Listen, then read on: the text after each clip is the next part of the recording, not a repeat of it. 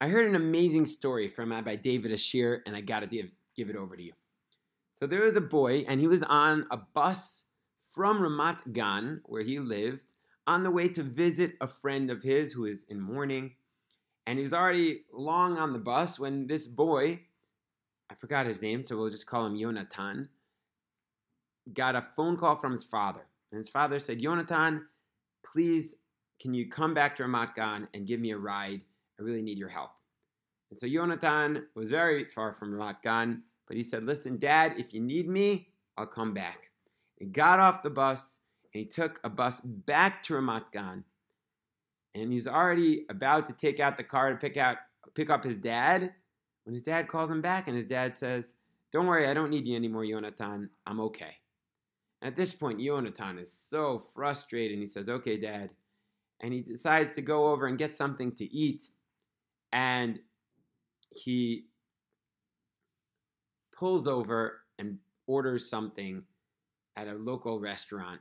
And um, before he goes into the bathroom, he takes his talit and tefillin and he gives it to the cashier and says, Can you hold this, please? I need to go to the bathroom.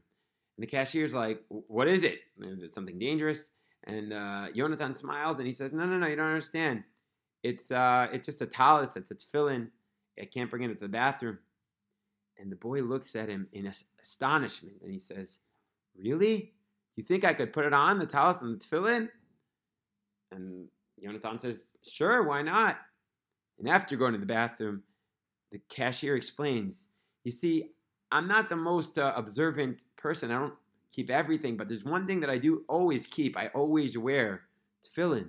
But today specifically, I woke up late and I ran to work, and already the end of the day, and I, it looked like I wasn't going to have a chance to wrap my tefillin. And then I prayed to God. I said, God, please let send someone here to wrap to give to give me the opportunity to wrap my tefillin. And here you are.